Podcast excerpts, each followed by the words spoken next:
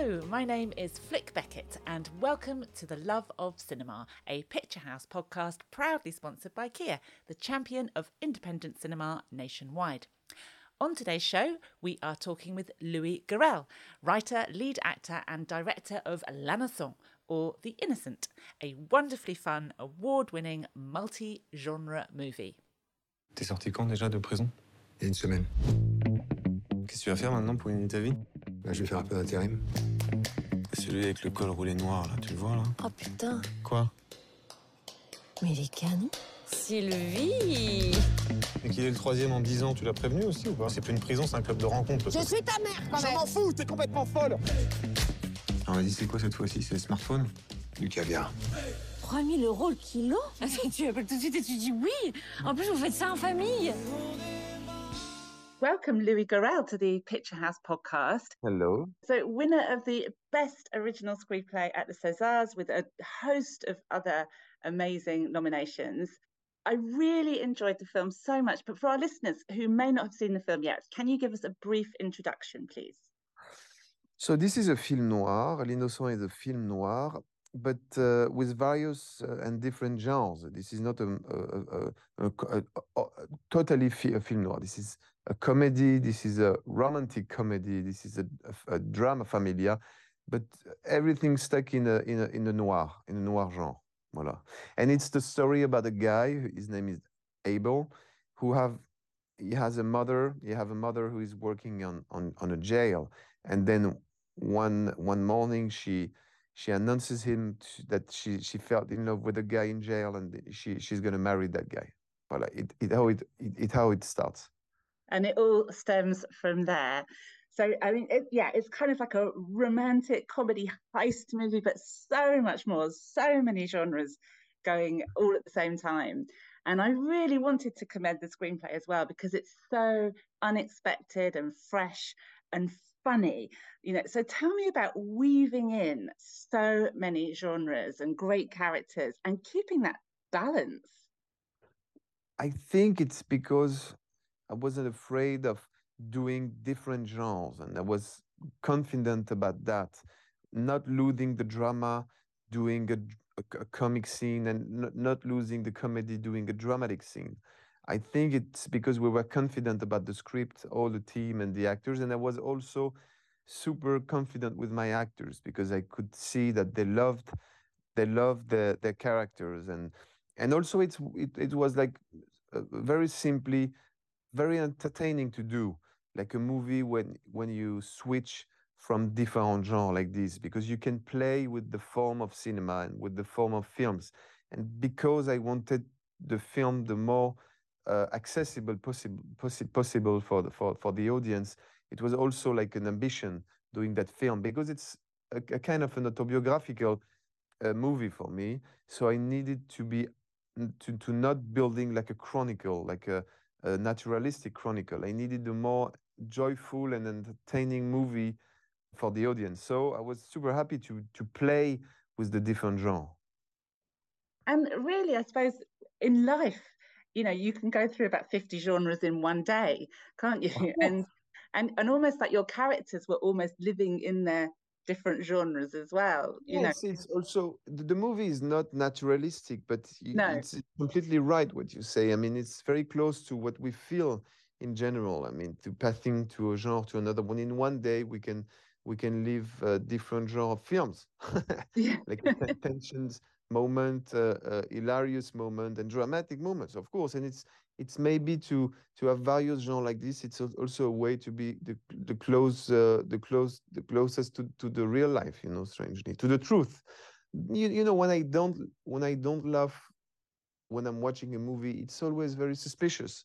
It's always a little bit artificial you know so i i, lo- I love to have this kind of uh, tragic comedy dynamic Absolutely. So let's talk about Abel, because I mean, I, I hear you say that it's very autobiographical, but why an aquarium? And I loved him talking about the axolotl fish. Yeah. Of course, he's describing himself perfectly. Uh, I think I don't know. It was one of the first idea that we had. Maybe because it's very melancholic, and and not really living. I mean, it's on the for about the four characters. It's I think it's the only one who have this kind of melancholia, mm. and I think to to work on an aquarium underwater like this with the in a different world into the world i mean the world of sea or the, the world of silence and and calm and everything i, th- I think it was also um, a good a good thing for him and also we could mix the the aquarium with the the the drama because at the end you know the aquarium we we are using the aquarium into the heist uh, scene. So that, that was perfect for me. And also because i needed the sets to be the more marvelous possible you know to be again not naturalistic to to have a, a fantastic set like uh, extraordinary set. I mean and to be on an aquarium it's it's, it, it's extraordinary because you have like sharks you have penguins you have axolotl obviously. And and i don't know it's it's beautiful to shoot. It's the, the light is blue. It's like a dream you know to be on yes. an aquarium. And and also yes it is like with his abel being locked in his grief you know like underwater is a very good description of that grief. And and and and I thought it was his grief was was very naturalistic even though you, you're saying it's it's your film is quite stylized in lots of ways but actually the emotion and the catastrophizing of everything that Abel does is of someone who is very locked in grief yes of course of course. Yes of course. Mm. and sometimes you know it's you don't want to be metaphorical metaphorical too much metaphorical but sometimes it's good also to be very simple. I mean this mm. guy is locked in his life and he doesn't want to live anymore. It's too it's completely sad and we think okay he's, he's in an aquarium that's good. That's a good metaphor of his life. Yeah.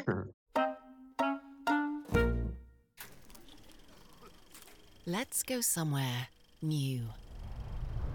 See worlds we've never seen before so that we can feel inspired. Whether you're sitting in a cinema or in one of our cars, inspiration comes when we feel something new. That's why our electrified range is designed to take you on inspiring journeys. Kia, proud supporter of independent cinema. Kia, movement that inspires.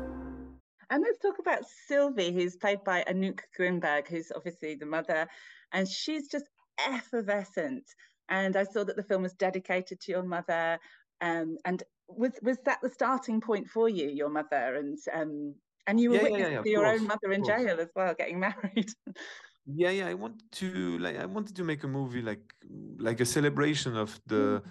What the, the, the wildness or, or, the craziness and the fantastic life, I mean, the way she's living in general. So, of course, the character was made thinking of my mother, my own mother, who she's not an hippie, but she's she's she, she's she's wild and also because she married a guy in, in jail and at first you know when she announced me that i was a little bit afraid but I, and then finally i discovered in my life that she taught me she she taught me so many things you know my mother even if she was flirting with the limits all the time mm. i mean she has a kind of uh, an energy that i'm completely crazy about so i was yeah yeah I, I, I, was doing the film like thinking about that craziness and wildness and fantastic uh, energy that Anouk Grinberg also the actress because she was not used to play like dramatic like um, a character like this that a character who is even tragic and who who passed through many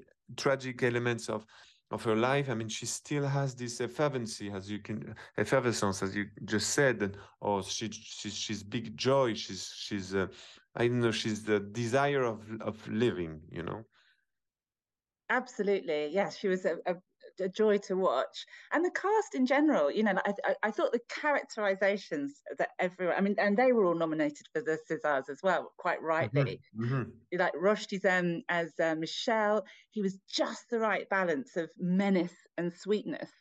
You know, yes, yes. Also because you know the the, the the the female characters has to be like the the boys normally in in a in an action movie. So they had to carry the action. They had to carry the braveness. They have to carry the they have to to lead the boys strangely. Because i i i think it was more original than than than an action on a heist film you know already made. So we when we were writing the script we were paying attention to all of all of the characters obviously but mostly also on the two female characters because the movie is built on their audacity on their braveness and courage courage and everything. So they had to be understandable and they had to be touching and and and and you know believable you know the characters. Even if the, the action of the film sometimes it's not completely believable but because you love the characters because you because you you, you are touched by them you are okay